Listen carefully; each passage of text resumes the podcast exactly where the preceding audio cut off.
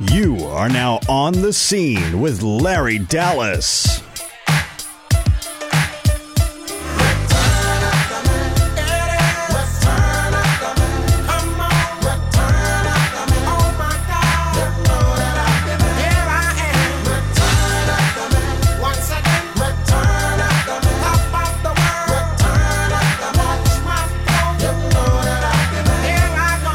Are on the scene with Larry Dallas. There is so much going on this week. I had a very busy week last week, so we're taping two episodes this week for you. The first one that's going to drop right now, the one that you're listening to, we're going to talk about the New Japan show in Long Beach, Hiromu Takahashi's very, very um, brutal and gruesome injury. We're going to talk about safety in pro wrestling. We're going to do a little bit of a G1 preview for those of you who uh, are currently watching the G1 or getting or getting caught up on it. There's a lot of wrestling out there. We got a lot going on this week. Brock Lesnar's in the UFC. Of course, you know my voice. My name's Larry Dallas, and I'm joined by my co-host, uh, the host of an honorable mention with uh, Shane Hagedorn, which chronicles Ring of Honor and kind of gives you like the Conrad Thompson look through of Ring of Honor. And his name is Jeff Schwartz. What's going on, Jeff? Hey, what's up, everybody? Uh, not much going on here. It was a great week for me last week. Uh, from a familial perspective, my grandfather was officially diagnosed as being in remission from, from cancer. So uh, I'm flying high, man. It's uh, it's a special time here in my, my little family's world. Now, remission means like like, you'll always have cancer, right? Yes. So like once you have cancer, you have cancer for life. I, I, I I'm not an idiot. I really have no idea. But like I Yes. always, I never knew that. Yeah. So like, so you never truly get rid of cancer. No, but it's not growing, and that's Okay. that's the key thing. So he's he's 80 years old. He's had a wide array of heart issues over the years, and he now um, within the last few months, it, it really sounded like we were going to lose him, and. For him to go into remission, my dad texted me at 11:44 last Thursday, Right. uh, I was on the uh, bike at the gym. I will never forget it the rest of my life. And I kind of gave a little fist pump. And then my grandfather called me a couple of minutes later and he said the doctor cleared him to go chase five women at one time. I said, What, a- what about my grandmother? And, and he said, Who?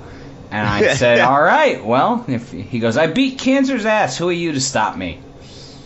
That's pretty funny. So that's he, good, man. He, he thinks he's the nature boy, and uh, you know what? I'm gonna let him because he beat cancer, uh, and he actually had cancer in his lungs and his liver. So uh, he had it in two spots, and the goal was to make sure that they weren't touching each other, um, and that, that it hadn't gotten into his bloodstream. Otherwise, that would have been it. But um, it's been a very even talking about it now i'm getting getting a little bit emotional because it just it's such a relief. It's a huge weight that's been on my shoulders. And um, you know my grandfather both my grandfathers are still alive. One's 91 the other's 80 and they're they're two of my heroes. So i can't imagine living life without any of my my four grandparents at, at 32 and I'm just very, very happy for him. And my, my grandmother, his wife, is going to turn 80 uh, uh, next Tuesday. So uh, it's been a it's a big week for the for for the family here. But that- uh, th- it's not the it's not the Jeff Schwartz family podcast. so Uh, we've but that- got business to talk to this week. Well, it's uh, you know, it's it's funny that you're talking about good medical news and all that stuff because that's kind of the first topic we want to talk about, which is Takahashi's neck injury from, um, I believe it's called the Phoenix Plex, right? That's what that move is. Yes. Yeah. So, uh, so basically, the night before, Dragon Lee, who's very talented, very talented luchador, did um, I believe it was the Super Indies or King of the Indies. It's the it's the homage to the All Pro Wrestling days, which for those of you who don't know All Pro Wrestling, maybe you're a little young or you weren't in Independence. It was um, Roland Alexander, and it was featured on Beyond the Mat. Uh, Mike Modest and Tony Jones. Tony Jones got a tryout back in the day for WWE, and that was a, that was a major part of Beyond the Mat. They wanted to show you that process of things. But that school basically, they always did a big independent tournament every year. Um, the first tournament, uh, or one of the tournaments they did out there, that, that that tournament actually launched Ring of Honor. Yeah, the 2001 edition of the King of Indies uh, Dave- feature, featured guys like Adam Pearce and Spanky, Low Ki, Bryan, Bryan Danielson, Danielson. Um, amongst Samoa Joe, amongst uh, many others, and that was Gabe's kind of, you know, brain alert to start Ring of Honor along with the crew that he did. Right. So, you- so you had a lot of guys. You had, you know, it's a big tournament. Uh, you know, Tim Thatcher was in it this year. Super Dragon was in it this year, I believe. Um, Not Ta- Super Taid- Dragon, Not Super Dragon. Who did I say? Dragon Lee. Dragon Lee, I'm sorry, Dragon Lee was in it.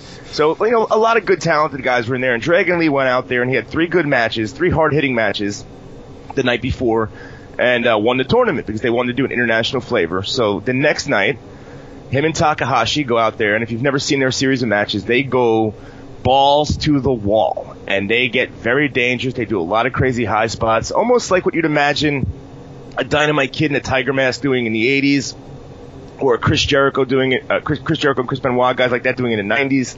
They, they, they, they've elevated the style to a level where it's a lot of high risks. They take a lot of big bumps. Um, the Japanese style takes a lot of high risk neck bumps. And, you know, unfortunately, what you're supposed to do in a Phoenix Plex is you're going to cradle the neck right into your chest almost. So when you go over for the suplex, you're landing high angle. You're going to land high angle on the top of your shoulders, but your neck is protected. And, you know, wrestlers, especially the Japanese wrestlers, especially guys that do that type of style, they, they train their necks very, very diligently. They do a lot of neck bridges. I've seen guys that can basically, like, you know, bridge on their neck and roll all the way back so their forehead is touching the, um, touching the mat from a, from a back position. That's how much rotation they have on their neck. That's how strong their necks are. That's how long they work their necks. But in, in, in this move, I don't know if it was the sweat. I don't know if it was if it was the attrition of the weekend. I don't. But but Takahashi um, slipped out of Dragon Lee's uh, grasp and went right onto his neck. And the the reports were that he broke his neck. He was in a hospital in LA for a couple of days. He's back in Japan recovering. The Japanese are very historically not that open about injuries. Um, you know, uh, Takayama, when he broke his neck, it was months before anyone knew it. Uh, Takayama's a guy who had the, the famous match with Don Frye and Pride. It's just not something to talk a lot about, and it, and it led to a lot of discussion from people about safety in pro wrestling and the moves, and, and people were comparing styles and, and this and that, and you know WWE's style is safer, and you know this is why the New Japan guys can't do styles like this, not gonna have the careers they have, and, and wrestling's inherently dangerous. So, you know, you can get injured. Kevin Nash tore his quad walking across the ring. You know, like that's that's a true story. It's, it sounds funny. It's, it's it's fun to knock on, but you know, injuries do happen. Drew McIntyre tore his tricep uh, taking the DDT off the off the top rope from from Cien Almas. Like injuries happen freakishly in wrestling. Uh, the scariest one that ever happened that came close to happening to me was uh, Caleb Konley, who's a good friend of mine, and um, he was a he's a wrestler for Impact Wrestling. was was uh, my partner on the scene with Scott Reed. Um, he he uh, picked me up for a Falcon Arrow, but I had overjumped it a little bit when he picked me up, so we didn't really have the balance going. But we're out there in front of the crowd, and Caleb didn't want to look weak by not having me up or whatever, so we just decided to go right forward with the move. Um, and that's a move where you kind of get flipped over and you land on your back. But as I was going down, um, because of the lack of balance that we had, I was coming straight down on my head. And at the last second possible, I tucked my head in enough where I just kind of landed like you're supposed to land on, on, on those high angle moves, like right at the top of my shoulders. And, you know, it was scary. It could have happened, but that happened. That's a routine move that any wrestler can do, and, and, and you know you can do it in a training school after doing it for a couple of months, as long as you know how to how to do a good back bump. And it's just pro wrestling, and, and, and people want to talk to narrative now because for whatever reason, there's like a culture war. There's the New Japan fans and there's the WWE fans, and you can't be a fan of both, and you have to prove why one style is not good or why one style is not safe, and and, and that's that's fandom, and that, that that's people's rights to do. But you know, I, I think the, the, the narrative that New Japan is inherently unsafe now because of the injuries they're getting. When WWE guys get injured at a rapid clip, also is, is kind of a false narrative, and it's just you know it, it it's more about you want the guy to be healthy than it is we're condemning a style here. I, I just don't like that style of what people are doing. I don't think it's right. I mean, I don't know what your thoughts are. You watch a lot of you watch a lot of independent wrestling back in the day. You, you like this style, so like, what's your thoughts as a fan when you watch stuff like this? I I first of all I want to point out a couple of things. Uh, Kevin Steen also does a version of this Phoenix Plex. Um, it's called the Steenalizer. Kevin Owens, uh, when he was Kevin Steen, did this move, but he would do it into the turnbuckle, in the corner. Okay. So there's nowhere to go. Think about that Right. when we're, we're looking at, at this particular situation.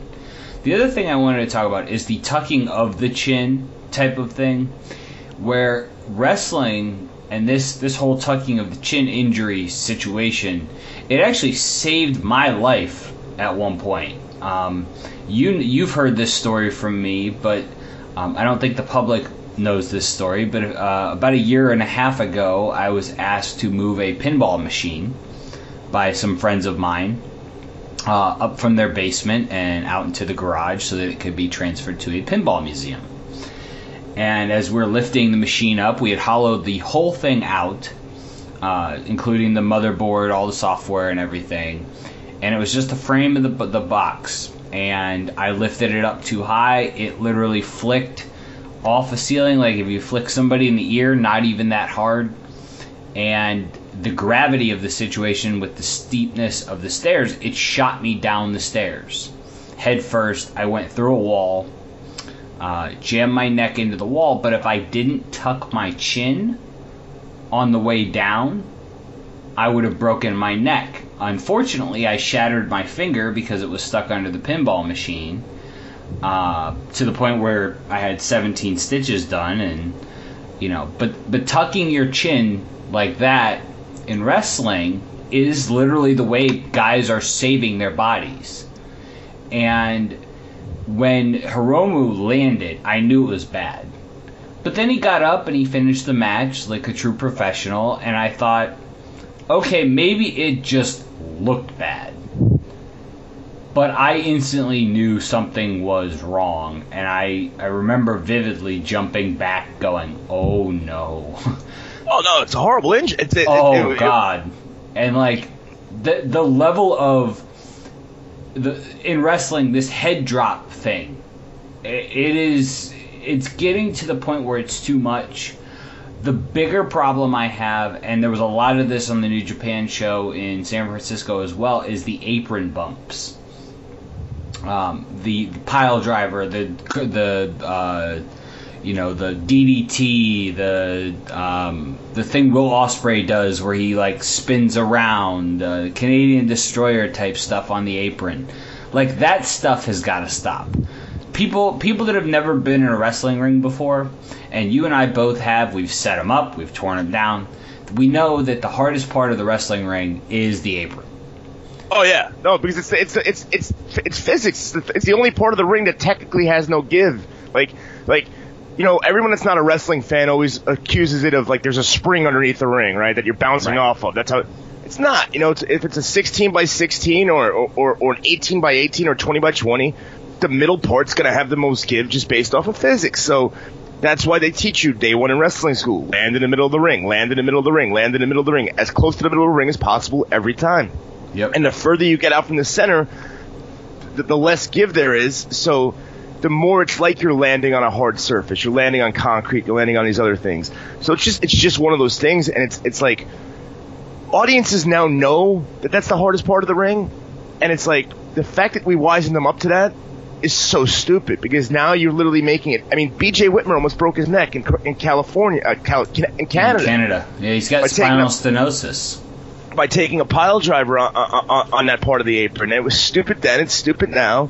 And, and, and that is the one thing that probably should go because it's going to shorten careers. But the style is what it is. The fans watch what they want to watch. I mean, Kevin Owens last night went off went up the top of the cage, and I mean, landed on a table with the monitors on it. You know, like he he landed perfectly, but you know, an inch to the right or inch to the left, he could have been dead. And, and that's that's dangerous too. Wrestling's a dangerous sport. It's just it's a very interesting thing. I, I just hope I just hope Hiromu gets healthy. I think he's a dynamic wrestler, maybe top five in the world at, any given moment. And it's just you know to see anyone get injured like that, especially with the momentum New Japan has, especially as the junior heavyweight champion, it, it just breaks my heart as a performer, as an entertainer, and just as a fan of pro wrestling. So I really hope he I really hope he uh, he heals up and does well. Yeah, it's it was a, such a scary moment, and it was such a special night for New Japan. I'd hate to see uh, any of like the vibe that was created during the show ruined. I mean, it was such a great show, top to bottom. Uh, I watched the whole thing live. I was so just fired up. Uh, I'm. I know we don't want to get into the full show, but I was so proud that my prediction from last last week's show of Juice Robinson and Jay White stealing the show uh, that they were they were able to come through.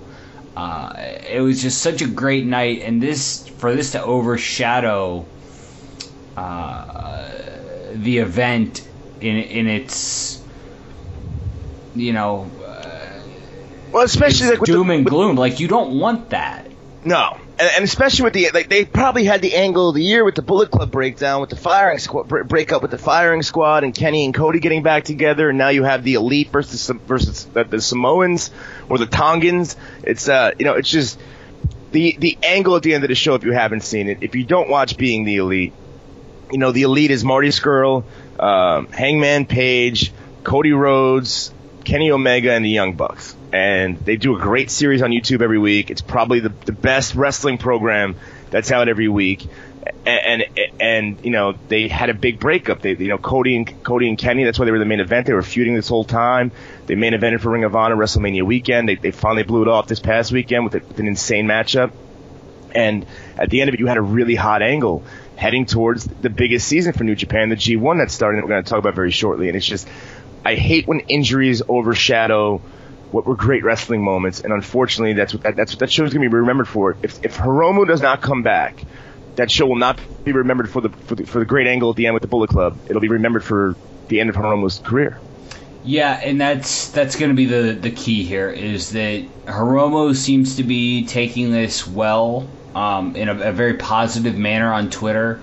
Um, I've seen references from Sean Waltman, X Pac. Yeah, yep that you know he suffered a similar injury and came back to have the biggest run of his career. Now, the caveat being he worked an incredibly slower, uh, much safer style, but it actually worked better for him um, because he was able to go on and become.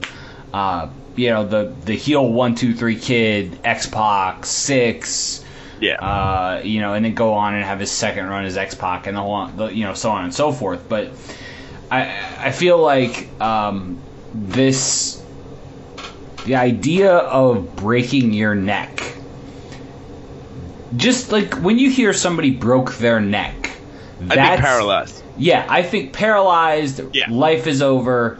But in reality, it's really, you know, a vertebrae issue or it could be anything in the spinal column region. It's a very complex mechanism.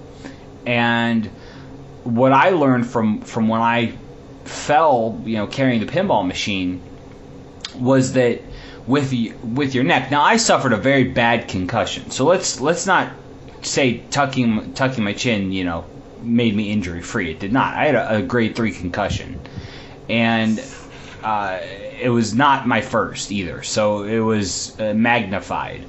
But in this in this case, the doctor was explaining to me how had I not tucked my chin, I would have technically broken my neck, but the level and the angle that I had broken my neck at would have killed me. So the level and angle that Hiromu broke his neck allegedly at yeah. is probably different than mine. And, and, he has he's, in, he's in better shape than I. He has a stronger neck than most people do. You yeah, know, because I don't work on mine at all. You know, my, my favorite my favorite line ever actually was from Jimmy Jacobs, where he told me that he's he was convinced that if he tucked his chin, he could survive a plane crash. I remember like I think we were driving to a casino or something. Like I forget we were. I think we were going to Mohegan Sun, and he, he had just gotten his WWE job, and uh, I think he goes to me. He's, he's like, he's like, he's like, dude, he's like, he's like, I'm convinced, man. If I tuck my chin, I could survive a plane. I'd be the only person to survive a plane crash, no matter how many feet up it is. I just like kind of laughed at him. I was like, I was like.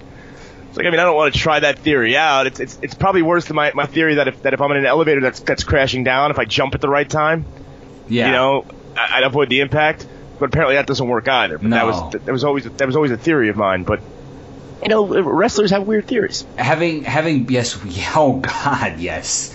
Um, having having been on a plane with Jimmy Jacobs that took off from the New Orleans airport WrestleMania weekend. A couple years ago. Uh, yeah, the, it was the four years ago? uh, the one with Bryan winning the belt. We all Yeah, yeah, yeah.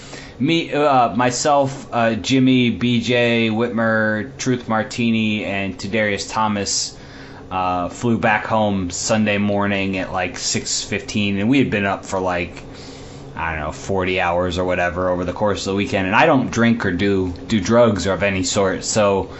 Um, for me to be up that long and be sober, uh, I'm probably not the most pleasant person to be around. But we uh, we taxi away right on time at the airport. Um, I'm sitting next to BJ, Truth, and uh, Jimmy are across the aisle, and Tadarius is a couple rows behind us, uh, clad in a fur coat, by the way, which was hilarious. It was a thousand degrees in New Orleans, and uh, plane took off and it shut down on the runway.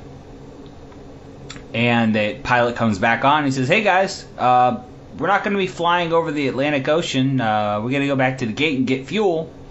Uh, they have a safety mechanism built in the plane, so if you have no gas uh, in your plane, it will shut off before it takes off." And you know, Jimmy Jacobs just was like, "All right, cool," and uh, you know, I mean, had we gotten in the air, gotten over the ocean uh, or over the Gulf of Mexico, because we were flying through Atlanta uh, on Southwest, we would have all plunged into the water and been swimming with the fishes. So Jimmy Jacobs could have tested out that tuck his chin theory. oh god, I love air travel. But uh, oh, it's the worst. But you know, the, the, the New Japan show that we had in Long Beach was the kickoff, basically special for um, for the G1 climax that just started, I believe, on Friday. So we're taping this right now on Monday. We're going to do a second show this week, this coming Thursday, where we're going to talk about Extreme Rules and, and get more into the G1. But I want to do a little G1 preview for you guys that, that didn't really that, that aren't watching or interested in watching. Obviously, you can watch all the shows on New Japan World. Um, it's available on the Fire Stick. It's available on all those pl- places that you can get the apps going for yourself. And I believe this this year. So unlike other years that they did this, you would have a couple of shows that had commentary that had the major league production, and then you had a couple of shows that were filmed with no commentary, with basically just a steady hard cam on the ring. Uh, it's not the most enjoyable way to watch a wrestling event, especially if you're used to commentary and, and, and cameras cutting. But this one, I believe, has commentary for every single night. Kevin Kelly and Don Callis do a fantastic job. Obviously, Jim Ross and uh, I hope Jim Ross is recovering too from last week. But Jim Ross and Josh Barnett do the AXS commentary for Mark Cuban. Um, but you know, Kevin Kelly and Don and Don Callis, Cyrus from the ECW or the Jackal from WWE, um, they they are the commentators. Do a fantastic job. And this year, for the first time in a long time, it, it's really wide open because Kenny Omega's your IWGP Heavyweight Champion, and usually what you see in the G1 is that the champion's going to lose a couple of times. And what it does is, because New Japan's booking is very straightforward, is anyone that beats Kenny will probably get a title shot later on this year. And then the winner of the G1 will have it. It's, like a Money in the Bank briefcase, but not like the WWE style. It's where you get to basically pick your champ. Like you get to basically pick what title you want to wrestle for. The seed And you're gonna go to the Tokyo Dome for for um, you know for, for the January 4th show for Wrestle Kingdom, and you're gonna fight the champion in the main event. Now you have to defend that briefcase from the time you win it to January 4th. So it's a very prestigious tournament. A lot of great matches, a lot of great talent, but for the first time in a long time, it's really wide open right now because Okada and Tanahashi are kind of you know going to be at that point now. Tanahashi especially where you get phased down a little bit. I don't think you're going to go back with Okada Omega at the Tokyo Dome. So now you have to start looking around at who's going to step up, who's the next who's the next rising stars for this company, and I think it's going to be a very interesting thing because a guy like Hangman Page, where I don't think he's going to win the G1, should be expected to have a good showing at this point. Tama Tonga, after turning on the Bullet Club, needs to have a big G1. He needs to go out there and crush it because need, he needs to now establish himself as a main eventer because he's in a main event angle. And there's just so many guys out there. It's so wide open. I honestly, for the first time in a long time, Jay White, right? Great heel. Had a great performance with Juice Robinson, who's also in the G1. you have to see what these guys do. Do they step up? Do they do it? What's going to happen? And I think it's a really big moment for them. You know, Naito won last year. Um, Naito won the, the G1 last year in a fantastic, uh, fantastic tournament for him. He, failed his opportunity against Okada on, on January 4th earlier this year. I don't think he's going to win. So I think it's I think from a from a from a drama standpoint, from a fan standpoint, this is going to be the most dramatic G1 ever, and I'm really looking forward to being able to sit down. Um, I haven't gotten to watch the matches yet. I have um, my comedy debut tomorrow, my stand-up comedy debut tomorrow. So I've been really studying a lot of comedy and working on my set list.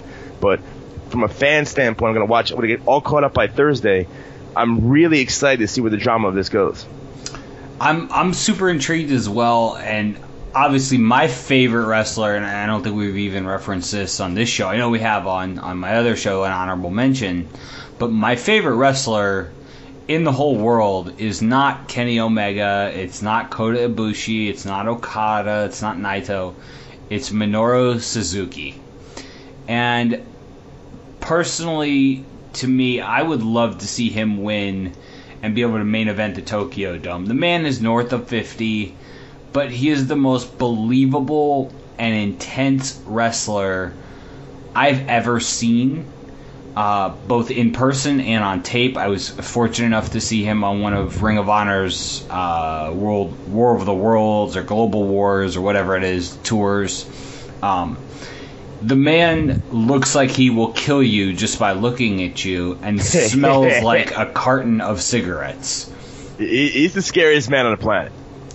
Yeah, I, and to me, if you put him and Omega at, as the headliner, and then you kind of set up maybe Ibushi against Zack Sabre, and then you know something with maybe Okada and Jericho, uh, or Okada and Jay White uh, in a battle of chaos. Uh, you know, the winner winner gets to take over the leadership of chaos, and then maybe Tanahashi, Tanahashi and Jericho. Um, that's a pretty good heavy heavy group up top.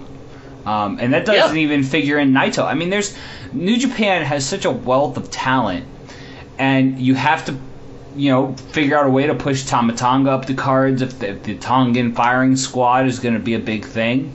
Um, I'm not very confident in that group myself, even though I'm a big Tama Tonga fan. Um, you know, Bad Luck Fale is going to be a part of that side of the, the battle with the Bullet Club. So, you know, I'm sure that's going to result in some sort of multi-man tag team war. Maybe the Bucks will defend their, their belts against uh, the Guerrillas of Destiny. Something along those lines. You've got Juice Robinson coming off the best match of his career against Jay White. Uh, the G1 is, is so open, but personally for me, if I'm picking a winner, I want to I want to see Minoru Suzuki beat Ibushi in the finals. I you know that I could see I could see that possibly being a thing. I see if I was gonna make a if I'm making a Nostradamus prediction right now, and I'm putting on the genie hat and I'm gonna make my prediction.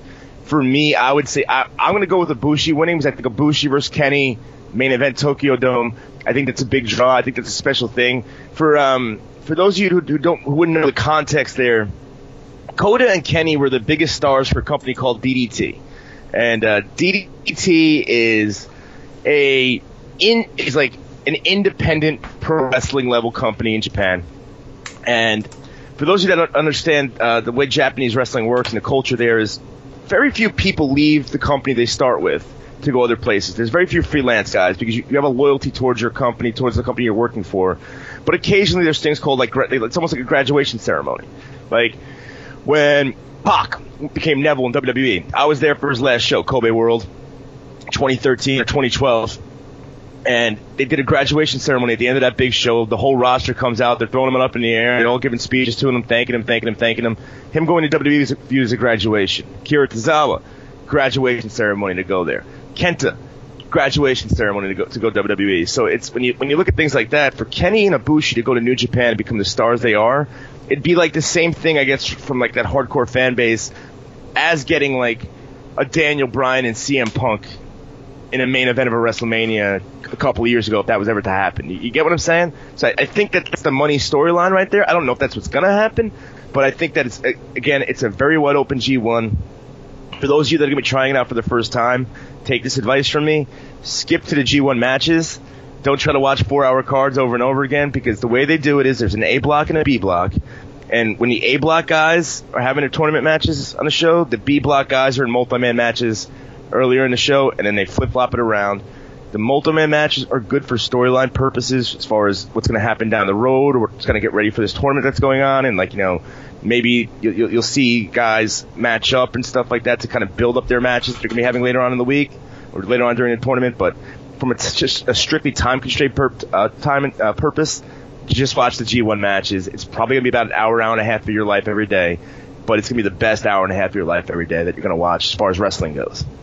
Yeah, and, and let's also you know remember that a lot of the guys in each of these uh, in in the G1 are not going to actually be wrestling each other. There's two blocks of wrestling. Two blocks, correct. There's an A block and a B block. So in this year's G1, you have the A block featuring Yoshihashi, Bad Luck Fale, Evil, Minoru Suzuki, and Kazuchika Okada. You also have Jay White, Hiroshi Tanahashi, Michael Elgin, Hangman Page, and Togi Makabe. Whereas in the B block, you have Tomohiro Ishii, Tama Tonga, Hirooki Goto, Kota Ibushi, Kenny Omega, Tetsuya Naito, Zack Sabre Jr., Sanada, Juice Robinson, and Toru Yano. Which one of these is not like the other? so, so this is actually a topic of discussion that I had with a friend of mine the other day. Uh, I I think Toru Yano is a great comedy wrestler. I have no idea why he's in the G1 every year. Because because every he, single year. Because he's a break. I, I get it, but it, it's it, it only works. Like figure out somebody else to be a break. Enough. I, I, I, listen, you're like you're doing nine hard matches to have a to have a match with, with, with him where you get the one day off. It's almost like it's like a bye week in football. Mm-hmm. I, know, I, get it. I get why they do it. it you just, you want it. You I you want, want somebody it, else in that spot. You want it like match six or seven. You don't want him night one because no. that that you know you don't want to go that eight matches straight. You know, but you, you want that little break in between with him. I, I, I get why the Izzy's popular with the audience, and that, that just that just works for that audience. The crowd loves him. You can't deny that. No, I, I, I just I don't get the appeal of like I understand he's their version of like Colt Cabana or uh, the New Day, um, and he can when he's serious, he can actually have a pretty decent match. But to me, if I'm doing a G1 tournament like this and I'm looking at my roster and I'm saying, okay, we've gone to this well now like six or seven straight years. Yeah. Maybe we need to like throw somebody else in there because I, I almost view working with Bad Luck Fale as kind of the same thing. Same thing. Oh, absolutely. Because it, it, it's not comedy based, but it's a shorter match he's a little more of a brawl type, which which lead a brawler type, which leads to a safer, you know, less bumps on the head, um, you know, which is fine. Somebody like that, I guess you could like you could have put um, Tanga Loa in that spot, right? Or you know maybe Yujiro Takahashi. I mean anybody but Toru Yano, and that's not to knock Yano. It's just enough already. You've seen it. You know what he does. He's there to lose matches, and you know um, the guy. Uh, he just came back from a neck injury. Um, oh, uh, uh, oh God, the, the, big Japan guy. Yeah, um, yeah. Um, he he, he was on the Final Battle uh, 2003 way back in the day. Um, oh God. Uh, the headbutt. Does the diving headbutt off the top. Um, he like somebody like that who lost every match in the G1 and then finally got one pinfall in the G1. That's a great storyline because he's not having uh, you know these big long drawn out matches, um, and it's it's it's like enough with Toru Yano, and I'm trying to figure out who this guy is, and it's driving me nuts. I can't think of the guy's name. Uh, I, it's gonna it's gonna drive me. I, it's gonna when you say it, I'm gonna know it, and it's gonna drive me nuts that I don't know it off the top of my head right now. Mm-hmm. Oh, Hanma. Oh, to, yeah, Tomoaki Tomoaki Tomoaki Honma. Hanma. Hanma. Yeah. Yeah, there we go. Thank you. So I you can, know, I can go on with the rest of my day now because that not- gone nuts. not the side not the sidetrack too too randomly here, but um, I'm looking. I'm sitting at my desk, right? So I'm talking to you on Skype. We're recording this whole thing, and I look up, and I just realized I still had this thing. What's the weirdest, like, most useless sports memorabilia thing or thing that you have of someone that you loved, but like that like really didn't become the star you're supposed to become, and like you don't love them anymore? Because I'm currently holding, and I will tweet a picture of this after the podcast drops fully, a Jeremy Shockey doll because I thought Jeremy Shockey was going to be the biggest star in football. Um, he played that first. It was actually the Texans' first game ever, the Hall of Fame game, the Texans' debut season, when he goes running down like Mark Bavaro and just knocking people on their asses. I was like, this guy's going to be the greatest thing ever. He had long blonde hair. He looked like a pro wrestler. He was like my, my hero and idol. He really had a disappointing career. And I have the Jeremy Shockey doll right here, right in front of me, that I've never gotten rid of for some reason. that was in a stadium about uh, 30 minutes from my front door. Yeah, in, Fame in Yeah. Canton. Yeah. So I, I just uh, you know random sidetrack, but I'm look, I looked up this Jeremy Shockey doll just now, and I said, you know, it's I don't know if the Ric Flair poster hanging in the bedroom, uh, the cardboard cutout of Ric Flair, or the uh, or, or the Jeremy Shockey dolls is more scary to people. But um, for a 33 year old bachelor, I'm starting to put, I'm starting to understand why I'm a bachelor. I uh, I will raise your random Jeremy Shockey doll with uh, it's not in my house right now because as we've talked about, I am uh, planning on upgrading from my present house. It's I need more space in my office. I spend a lot of time in this tiny little room, and as you can see on the Skype, it's not very big, and this is my home office, so. Um, I need a bigger office. I need a third bedroom in my house Gonna need a bigger boat. gonna need a bigger boat and uh, you know i've got a nice sized house but it, it's time to get the yard and the full deal i live in a condo now so um, in my garage in a box with a bunch of my other old cab stuff i have a 1997 i think starting lineup uh, the old starting lineup action figure mint in box it's got a protective plastic case around it of Sean Kemp. Sean Kemp. Seattle Sean- Supersonics. No, from when he played for the Cavs. After he was already a drunk. Yeah. So I'll give you a real quick Sean Kemp story, right? So the Cavs trade for Sean Kemp. They cut into the Indians game to make the announcement Right. because Twitter and websites and such didn't exist. So this was like 1995 or 96.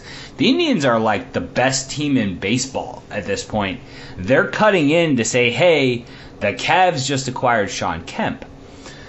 So fast forward a couple of years, uh, I'm working for my dad, and my dad was a lawyer. My dad also had a collection agency, and one of our clients was a local attorney, and he did a lot of uh, child support cases, uh, dealt with domestic violence, things of that nature. Well, local woman hired him, and she owed him some money for handling a uh, child support case. Right. And we get a check in the mail from her. At least her name was on the outside of the envelope, so I knew exactly who it was. And so I, I hand the, the envelope over to my dad because he would do some of our accounting, and then I would take everything down to the bank.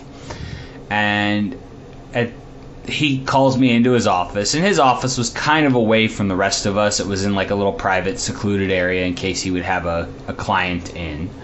And I went back there and I said, "Yeah, what, what's going on, Dad?" And he goes, "Look who signed this check." And I looked down, and I looked up, and I looked back down again, and I I shit you guys not, um, it was a payment in full for this woman's custody case from Sean Kemp. Doesn't he? Well, he has like 15 kids, doesn't He he? he has 12 kids uh, by 10 women. I See, at least Antonio, at least Cromartie has it with the same woman. No, Cromartie has three wives, uh, two ex-wives and a current wife. Oh, really? I thought Cromartie. I thought I thought all Cromartie's kids were like the same uh, with, with the same woman. I am a frequent watcher of the reality show. He's got two two ex-wives. It's a great reality show, by the way. If you're not watching uh, the Cromarties on USA after the Chrisleys, which is also another gem of a television show, uh, I would encourage everybody to watch that I, show. I have never watched a minute of, of Chrisley Knows Best because it looks like the. I don't even know who the guy is. I don't even know how that guy. I, I don't, don't- even know how that guy got a show. Like, like I- that I have like the biggest. mi- either.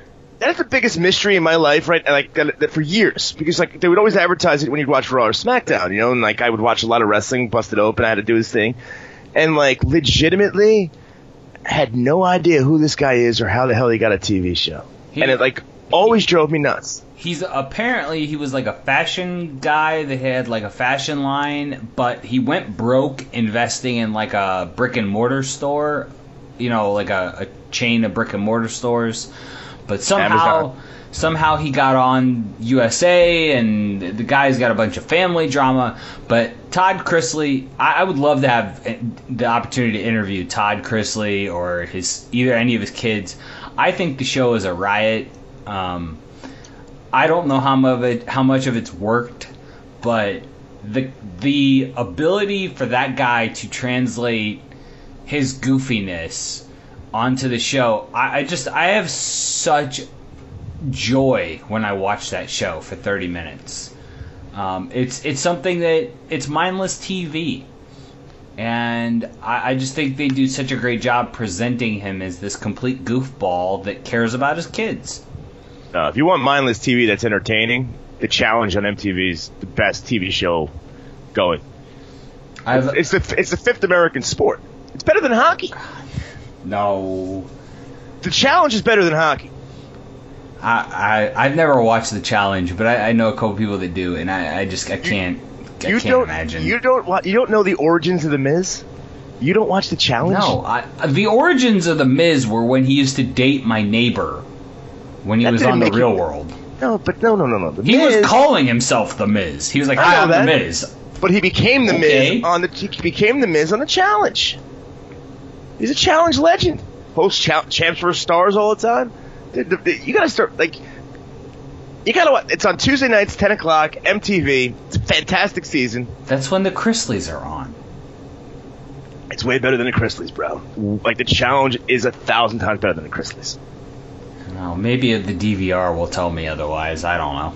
But you know, we we, we um, I, I digressed a little too far there because there's one other news story from this from, from this one show that we need to get into, and that is Brock Lesnar's return to the UFC. We, And- we have two more things we have to cover today. Actually, have, oh, I forgot about the I buried the big one, didn't I? yeah, you buried the the headliner. I? I did bury the headliner. Brock, did Brock is uh, Brock's coming in uh, second from the top for the first time in a while. So so so Lesnar is going to UFC to challenge for the for the heavyweight title against Daniel Cormier, who is technically only lost one fight in his entire career, but he's lost both times to Jon Jones, but because of drug testing failures and other stuff, they get overturned. But um, Cormier knocked out Cleveland's own Stipe Miocic Yeah, after after poking him in the eye, um, and then Brock Lesnar came in, threw Cormier around like a rag doll, and um, like pushed him so far, the guy went flying to build up for what's going to become a January super fight, I guess, because that's when Lesnar's eligible to do it again. Looks like Lesnar's WWE career is on its way out, which I'd say good riddance, not because uh, he's a part timer, not because of any of that, just, but just because he's had diminishing returns ever since the Braun Strowman match, where he just does not look good in the ring or as good as he once did. And I think that it's time for him to go. That being said, it's going to be a big deal for UFC. UFC's going to make a lot of money off this fight. I'm going to order it. I'll probably have a party at my house for it. I'll invite a bunch of people, and we're to have a good time. And if you live in the area, in the New York area, when this fight happens, maybe I'll raffle off one lucky person come watch the fight here at my, at my villa, and, and we'll have a good old time. But I'm really looking forward to Lesnar's return. I think he's to smoke Cormier. I think they're equal wrestlers. I think he's way too big for Cormier. And then I think whoever Lesnar faces next probably smokes him because Lesnar does not have um, the toughness as far as chin goes for a lot of heavyweight power. But he's a strong wrestler, and I think he can. Uh, I think he's gonna. I think he's gonna smoke Cormier. So here, here's what I've learned in about the last uh, 20, 25 minutes because I literally don't know anything about UFC. Um, I, I've watched it from time to time, but like the names kind of run together. I, I, don't know if I could pick some of the guys out of the lineup. I did watch Cormier and Stipe because Stipe is from Cleveland, and for those that don't know, Stipe is actually a full time firefighter for for one of the local municipalities in, in the Cleveland area. Um, so I don't know how much money he's making doing this UFC stuff, but a couple hundred grand a fight. He's still doing the firefighter gig on the reg though, which is amazing to me. Gotta have but benefits, bro. I guess. I mean that. My God, two hundred grand. Two hundred grand for a fight. You should be able to pay for benefits for a why year. Would you, why, why would you ever give up a state pension? That's true. Um, the fact that they're letting him have the time off, especially in the state of Ohio, is even more insane to me. Firefighters get a lot of swings. Firefighting firefighting is like the best job in the world if you, if you, discount the whole like running into a fire thing. Yeah, it's like it's, it's like you get the more you get more days off than teachers. It's, it's unbelievable to me. Uh, I, I grew up with somebody that's a fire a local firefighter. Maybe I'll talk to him about those days off thing. But um, I did watch Cormier and Stipe, and, and Daniel Cormier reminded me a lot of Taz. Um, because he's short and bulky. ECW Taz. He just he had like a presence to him, like like a killer presence. Um, and and it just I, once he poked Stipe in the eye, I it was like okay, that's done. You know, obviously LeBron had just left the pre- a couple days previous, so uh, I kind of knew what was coming. It's the the Cleveland momentum, as we call it here. Um, I think he's going to beat Brock. You guys just, having a you guys are having a big Cleveland steamer party now, huh? Yeah, yeah, yeah. Well, listen, the Indians took two two from the Yankees over the weekend, and uh, I was at one of them, so um, you know I, I'll take what I can get. The Browns are going to the playoffs this year too, according to, I, I, according really to my wanna, brother. I really want to know, you know, and, I, am curious what the fans think because, again, like we don't have the technology right now to, to, to take phone calls and stuff like that, but uh, because we're not doing the show live, I, I really are you guys even interested in Brock Lesnar and UFC? Like these are things I want to know because I haven't really been following it because like I, I I'm interested in it, but I'll watch anything. I like fights, so it's just something I'm into. Uh, I'm into, but you know, I I don't want to dedicate too much time to it this many months out. Um, I think when we go into Extreme Rules later on this week, I think we'll talk more about Brock Lesnar and we'll, we'll talk about what happens on Raw tonight because I, am very interested to see who his opponent for SummerSlam is going to be and what the reaction to him tonight is.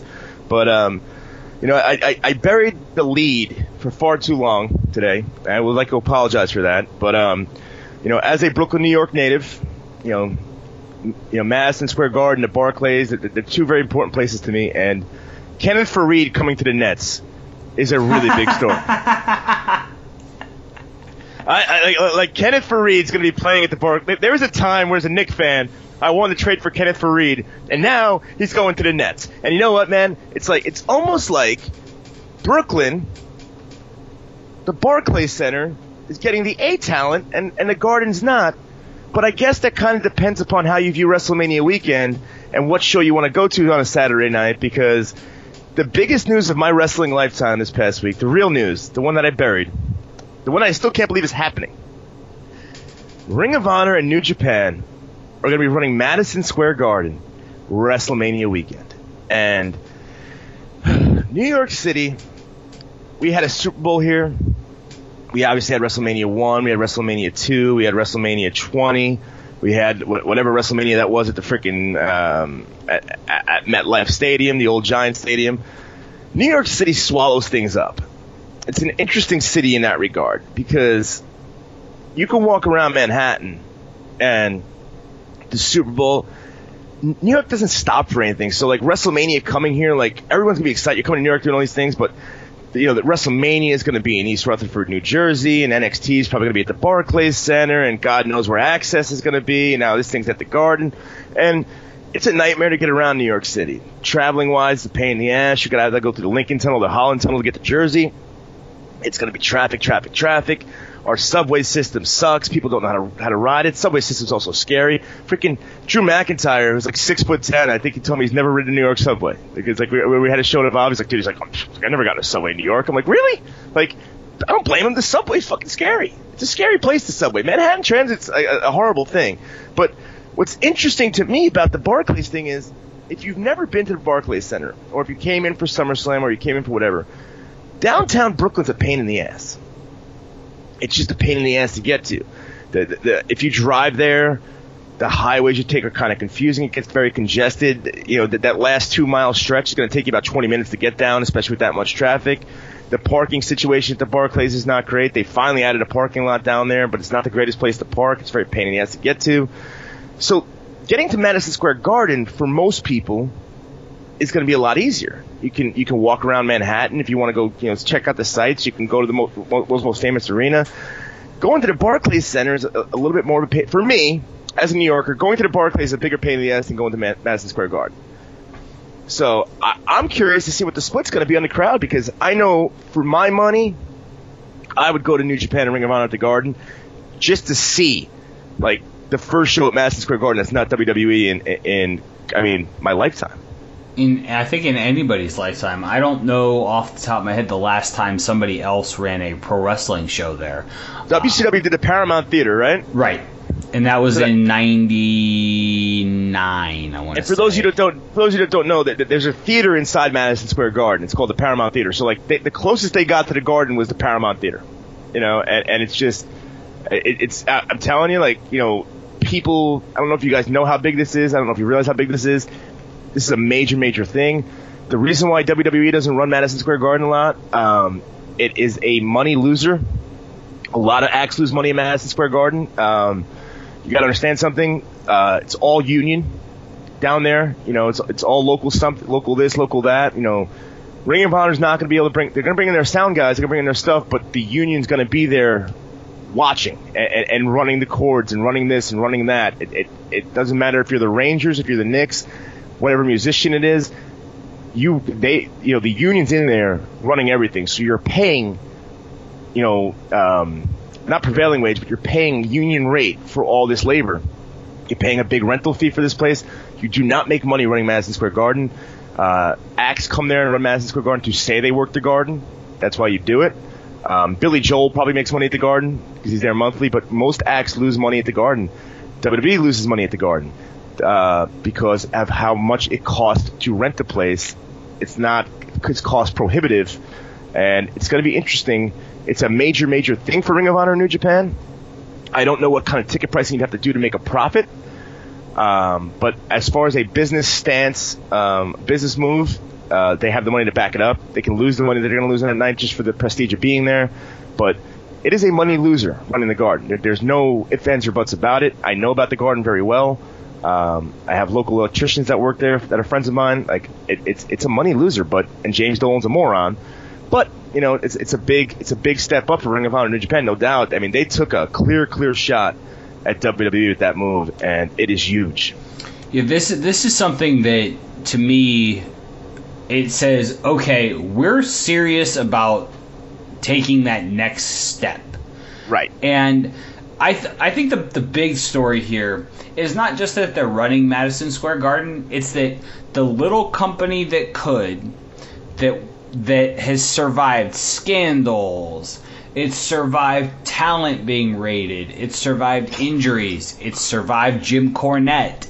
It's, it, it, it has gone through literally everything negative that could possibly happen to a pro wrestling company other than somebody dying in the ring. God forbid that ever happens again. Um, they have survived and thrived, and now they're partnering with New Japan. So you're going to have Sinclair splitting the cost with New Japan, which I think is a big factor here. But the company that went from the Murphy Rec Center, which held 200 people, is now running the world's most famous arena. To me, as a longtime Ring of Honor fan, that blows my mind. Blows my mind. The fact that I know I'm going to be sitting in the front row at the Garden WrestleMania weekend, which, by the way, this is public breaking news. I am flying in Saturday morning and I am flying out Sunday morning. So I will be coming doing, in just for one. You coming in just for one show? Yeah, yeah. I'm I'm not sticking around for for any of the other hijinks. I if they weren't running the garden and they were running somewhere else, I wasn't even going. I, yeah. I, I just I can't I can't do that. It's it's too much every year to travel and be away and um, I take a lot of a, a, lot of time to visit my family in, in Colorado and Florida and I just don't like flying. well, I don't I don't blame you on the flying. I hate airports personally, but um, I picked the wrong profession for that. But Yeah. uh, it's just it's just hon- honestly like it's it's a big big night. Um, I'm excited to see how it goes. I'm really excited to see if they sell out. I'm excited to see where the fans go.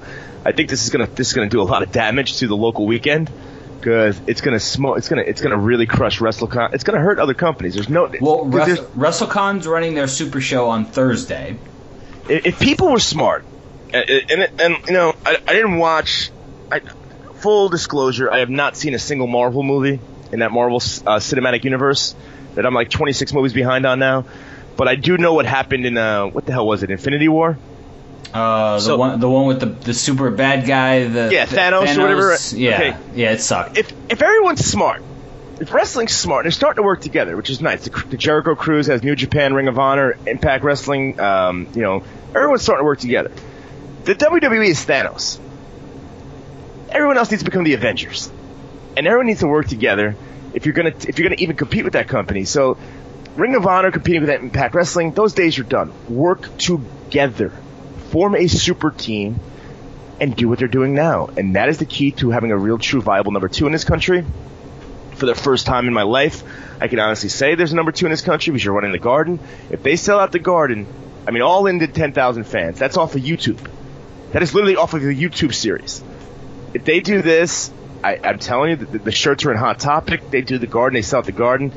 It is going to make 2019 a very interesting year in pro wrestling, and I am very excited already for that weekend just because of that one, just because of that news right there. What What do you think they go with as a main event?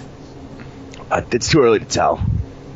Too too early, too early to. T- I So- don't know who's going to be free agent. It, it, honestly, like it. Let's Daniel- just say it's the current group that they have available to them now. No Bryan. Um, I guess we could throw Punk's name in there as an eligible character, but he he's obviously not interested in wrestling. I I don't think we'll ever see him wrestle again. But let's just for for the purposes of this discussion, let's say anybody that's presently under a WWE contract not available. Everybody else on the table. I would go. Oh God, if it was me, what would I do? I would do. It's Ke- you got to go Kenny Omega. Mm-hmm. I would do IWGP champion versus Ring of Honor champion as the main event. Can't do that. Can't have your you can't have one champion lose. Yeah, you can. On the biggest night of the year, absolutely. I think that buries the title though. That says one title is superior to the other. Title I versus title match. I have okay. I I could get into that. Um, so at that point, I would say that the Ring of Honor World Champion is probably going to be Cody Rhodes. Uh, if I had to guess, um, I, I know Dalton Castle's not getting it back. That guy's banged up. Well, okay. Um, well, listen, you're a bigger Ring of Honor fan than me, so I I would who, go. who, who would- could main event the Garden from Ring of Honor? from Cody Rhodes? Could main event the Garden. Yes, Okay. that's it. Well, that's it. That's it. From- Lee can't main event the Garden.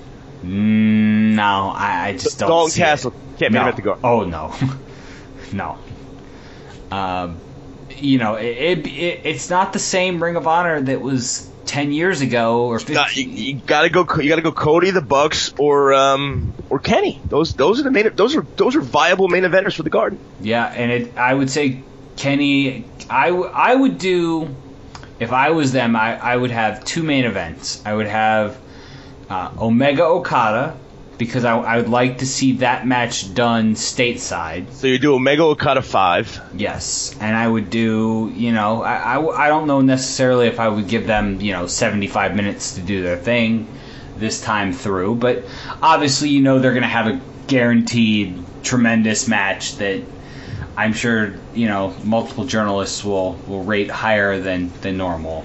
And then I would I would have uh, I would probably do like Kota Ibushi uh, you know, against somebody from Ring of Honor, like one of their top guys.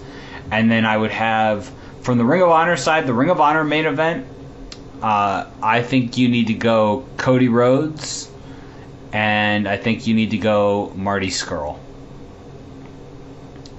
Um, I think that's your your main event from the Ring of Honor side, unless they can figure out a way to convince CM Punk to do one more match.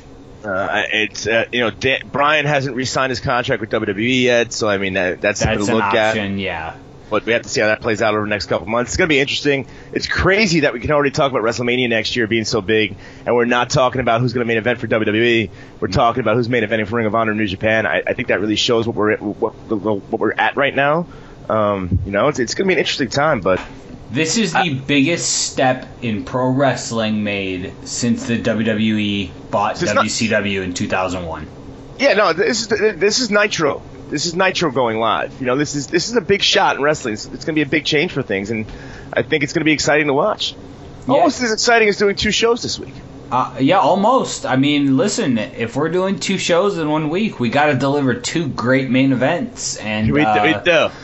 Boy, we're gonna have we're gonna have G1's talk uh, to to reference on the next show uh, for the first three nights. I have not seen any of it because I've been doing uh, a lot of other things. It's been a busy weekend here for me. Um, Yeah.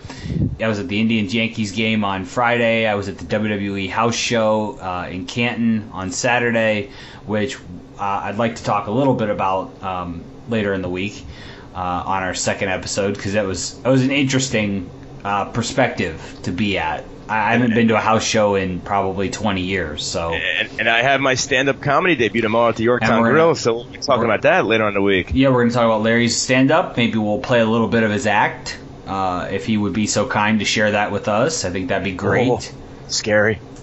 Um, and Comedy, uh, co- comedy, comedy is the scariest thing I've ever done in my life. By the- by the way, for the record, for anybody, co- comedy is the most alone you'll ever feel on a stage doing anything. It's the, it's the most petrifying thing in the world, and I hate my boss for convincing me to do it. But we'll see how it goes tomorrow night.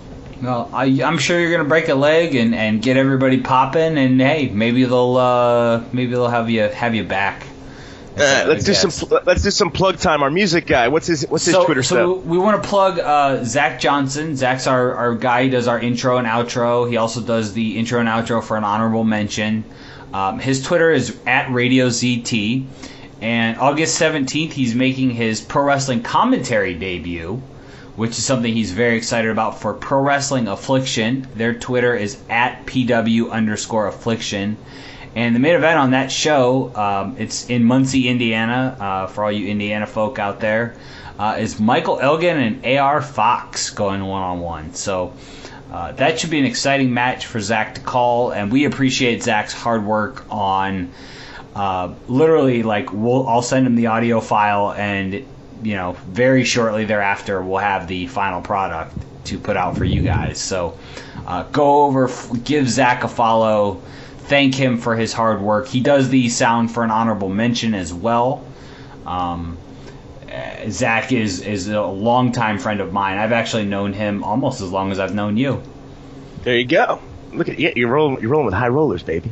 Yeah, and Zach hosts a radio show in, in Indiana um, in the afternoons, uh, plays some rock music. So, um, you know, be sure to check him out. I'm sure he's got his schedule, uh, his on air schedule on his Twitter page. He's a great dude and uh, a good friend of mine. So, give him some support. Thank him for doing the intros for us. And, uh, you know, be sure to check out an honorable mention um, at an honorable pod on Twitter uh, with myself and Shane Hagedorn. This week we're going to talk Northern Navigation, which was ROH's first trip to Canada.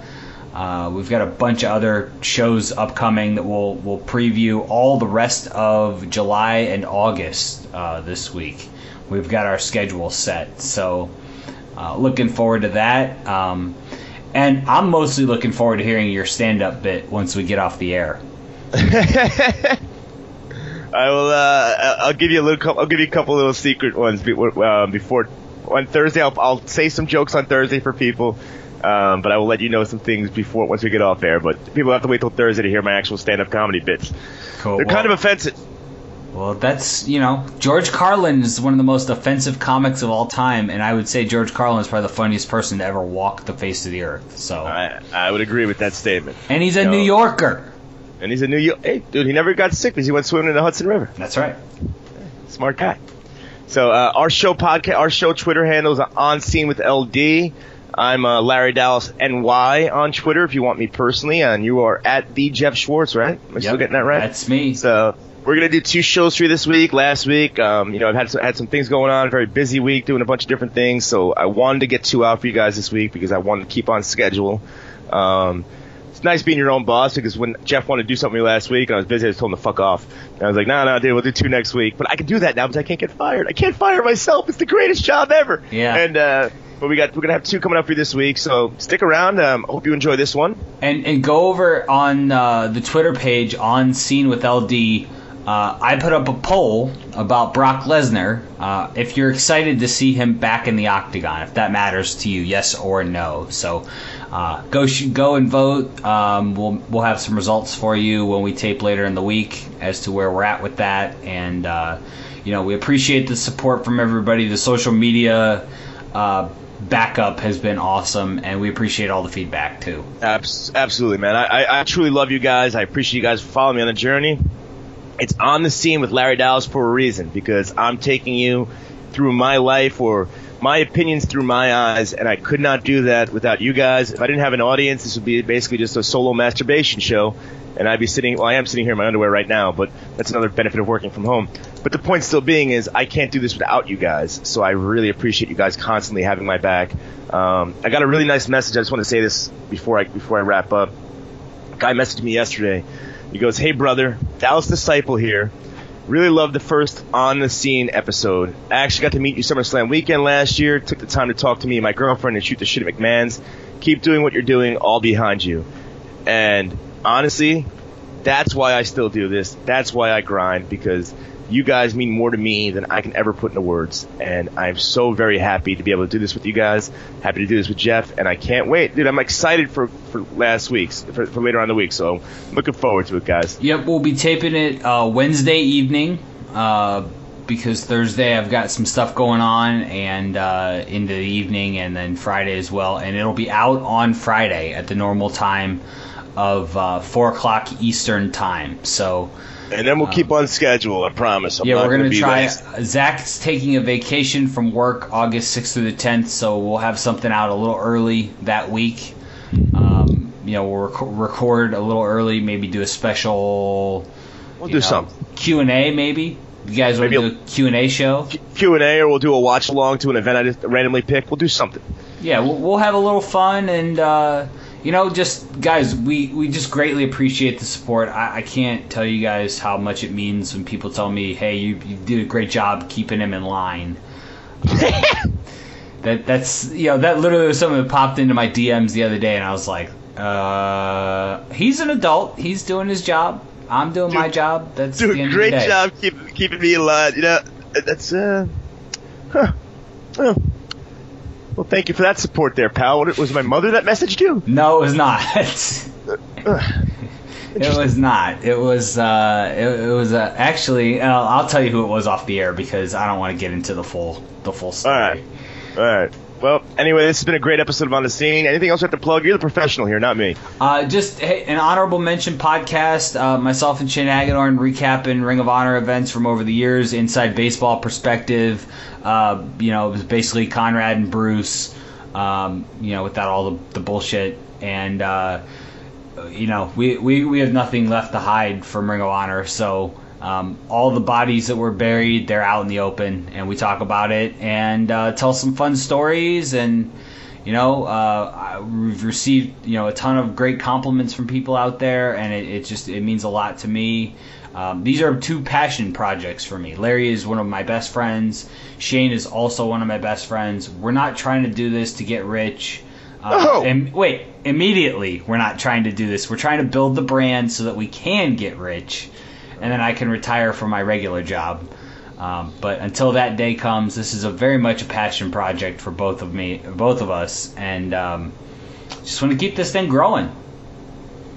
Absolutely. Keep on growing. That's all we can do. Doing two episodes this week. It's like I'm working a full time schedule again. I can't believe it.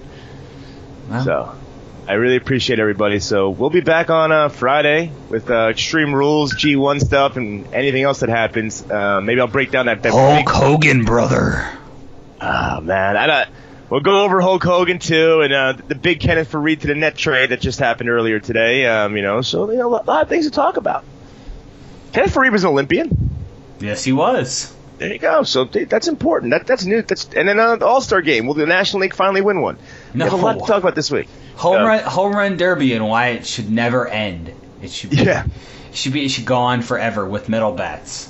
Oh, there you go. All right. Well, thank you so much, Jeff.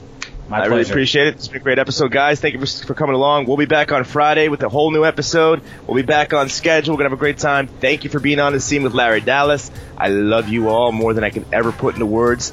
Thank you, thank you, thank you. I look forward to doing this again later on in the week. I look forward to you guys listening, and thank you for all the feedback. Hope you guys had a great weekend. Let's enjoy the rest of our summer. We still got a couple more weeks, baby, to get some tan going.